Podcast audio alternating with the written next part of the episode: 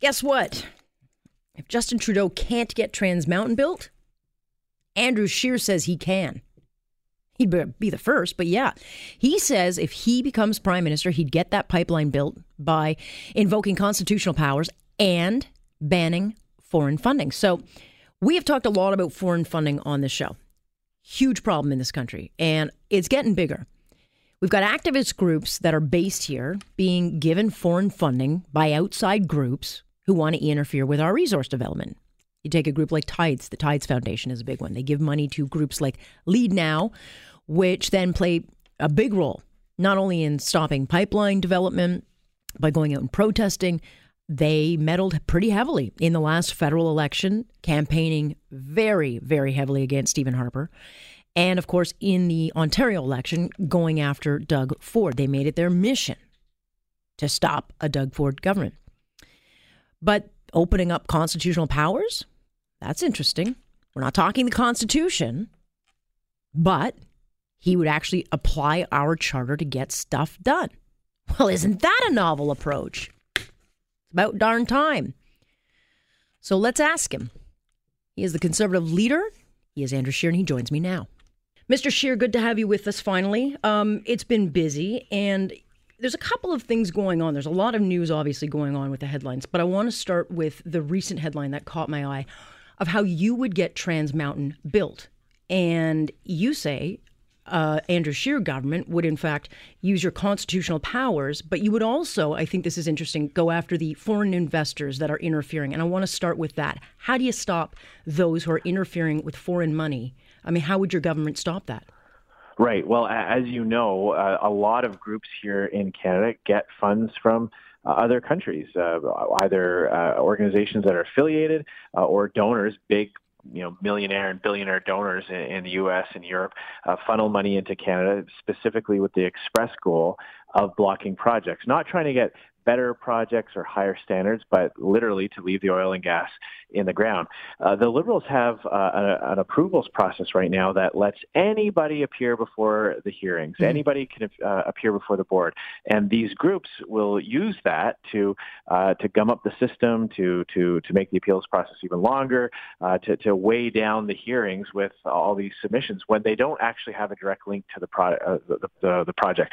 So what I'm saying is that our process would restrict people who are in front of the board uh, to people have a direct impact on the case. So not not to allow uh, you know the Tides Foundation or a, a, foreign entity to come and make submissions, but you know if you're a landowner, if you're a farmer, if you're a, a cottage owner, if you're a municipality, if you're a First Nations community along the route, uh, of course you should have the ability to, to make a submission. If you're an environmental engineer with expertise in an area and you want to uh, bring a concern to uh, to light, of course you should be able to do that. But we shouldn't allow allow foreign money uh, to come in and affect decisions that affect every single Canadian. No, but these are the very groups that will be stopping you or doing their best to stop you from getting uh, elected, period. So, uh, you know, these are very big groups. They've got very deep pockets backing them. And, and I still, you know, they're still going to be out there protesting pipeline development. So if they chain themselves to a tree or they chain themselves to whatever's being built, they can still interfere. Well, yeah, yeah, and, and, you know, you rightly point out the fact that we saw in the last election an unprecedented level of foreign groups using organizations here in Canada uh, to affect the outcome of an election, and we're seeing this more and more. You know, there's all kinds of allegations of not just foreign groups, but even foreign governments uh, having impl- becoming impl- implicated in in elections. Uh, I believe when it comes to people who protest uh, on the West Coast, who chain themselves to trees and lay down in front of bulldozers, it's always frustrating because I don't see them doing the same thing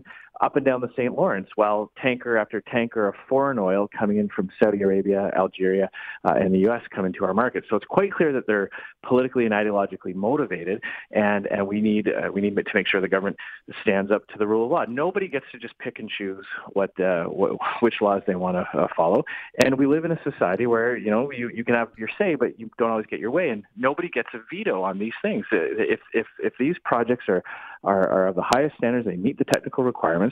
Uh, not any one Canadian gets to just say, "Oh, I want to exercise a veto over that." And so we have to have a process that takes legitimate concerns seriously, has meaningful consultations, but at the end of the day, a process that gets to a yes, not designed to always get to a no.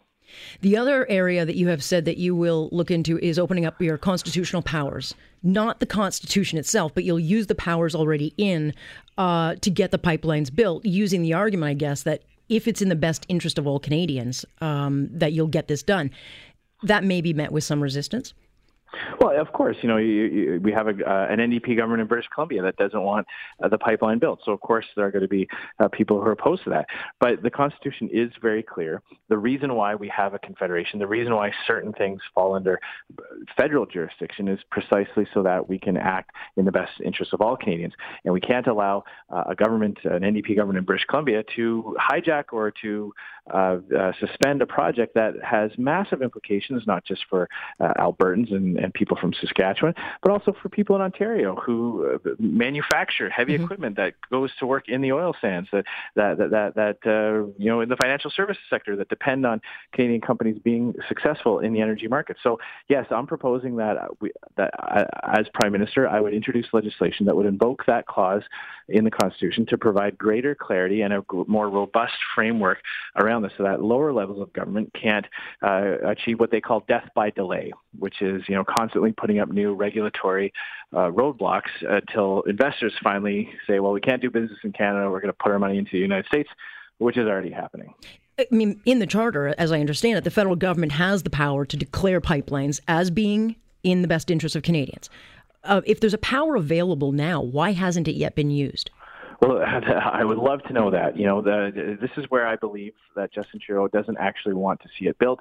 He just needs it not to officially die before the next election. Because outside of the House of Commons, he will often say that this project is in the national interest, and yet he refuses to put any meaningful action behind that. He per- refuses to put uh, some teeth to that, and that would be this legislation. And he has the opportunity right now. He could do it tomorrow. And in fact, he promised he would in April. He said that he would bring forward legislation that would do exactly this. Well, here we are at the end of September. We've lost the summer. The, the people that were expecting to be able to work on this project have remained out of work. Mm-hmm. And every other energy company and investor around the world is looking at Canada right now and saying, you just can't do business there. And they are putting their money into other countries. And that's why I don't understand. Justin Trudeau is, is sending jobs and investment and money and cheap oil to the United States instead of standing up for Canada's energy sector. Right. And by the time it gets built, uh, I, I, honestly don't know how many years we're looking at, but nonetheless, uh, we are being held up by it. I want to touch upon a couple of other issues while I've got you. Uh, Veteran Affairs Minister Seamus O'Regan certainly under heat these days. Um, you know, there is a, a, convicted killer, a cop killer, getting um, access to veteran um, services that should not get it. And this has been something that Mr. O'Regan, Mr. Trudeau don't want to talk about. Uh, and he finally rose today and said that he is asking officials stop providing support to uh, any family members who might be incarcerated. It's kind of mind numbing to me that this is not already in place. But your your party is in fact pushing for a vote to go further because, as I understand, um, it doesn't actually stop the young man from getting any services now. Exactly, and, and here we are weeks after this story first came to light, and, and I'm like you, I can't understand how this happened in the first place. But the minister has the power and the responsibility that when his department makes a mistake, when a when a lower level official uh, either lets something slip or makes a, a terrible judgment, uh, an error in judgment, uh, the, the, minister has a responsibility to fix it. And he could have weeks ago just issued a directive saying, no, this is not appropriate. The money in Veterans Affairs is supposed to go to veterans. People have put on a uniform and fought for this country or risked their lives for this country, not to someone who, you know, I won't even describe the murder. It was mm-hmm. horrific. Uh, it, you know, just a, a terrible attack on an off-duty female police officer should not get benefits from the department. And what we're saying is, okay, fine, you know, finally you may have uh, talked about what happens in the future, but we still have this case where this guy is getting benefits met for veterans. And I still can't figure out why this government can't show some leadership and just pick up the phone and say, cancel this payment. It's not right.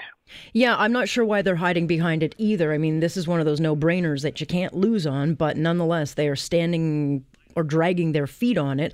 Um, and, frankly, I think veterans are, are taking notice. I think they took notice quite a long time ago. Before I um uh, let you go, I should have asked this uh, probably with the pipeline topic, but I do want to know your thoughts, though, on the comment said in the House today by NDP MP Romeo Saganash. Uh, he was quite animated in what he said. Uh, did you have a reaction to that, or why he would have said something like that? Well, you know, it's always disappointing when someone uh, lets emotions get the better of them and, and, use language like that. You know, we, we should be having uh, respectful debates. But again, on the substance of the issue, the NDP are never looking to have uh, a meaningful process that, that gets to a yes. They, they use these objections to get to a no. Are are there First Nations uh, communities who who don't support the pipeline? Absolutely. But I can find you 40 that have signed partnership agreements that are looking for these types of uh, projects to put people to work in their community. And we cannot just, you know, cannot allow a small group mm-hmm. of ideologically motivated uh, people uh, to, to, to, to, exercise effectively a veto on this. And as long as the process is meaningful, as long as we can say, okay, look, we actually had consultation, there's an opportunity for legitimate concerns to be addressed, then I believe we can look at anybody and say, look, we understand, we might never convince you to like this or support this, but you have to respect the outcome of this process. We live in a society where I don't like every decision that, that, that affects me when it comes to municipal governments or provincial governments, but that doesn't give me a right to just ignore it or to, to, to, to block due process in these types of things. And, and, and, and so, you know, when it comes to the NDP, yes, you know, sometimes they, they let their emotions get the better of them, but it's, it's always the same with them. They, they don't actually want oil and gas to be developed and exported around the world, which is a shame because so many jobs depend on it. And Canada has the highest standards in the world for these types of things. We're better off taking oil and gas out of the ground in Canada than in Saudi Arabia, Algeria, or Nigeria, where they have terrible human rights records and terrible environmental standards. Uh, that I cannot disagree with, but I will thank you for joining me. Mr. Scheer, thank you. Thank you. Always a pleasure. That is a leader of the Conservative Party joining me. On point, I'm Alex Pierson. This is Global News Radio.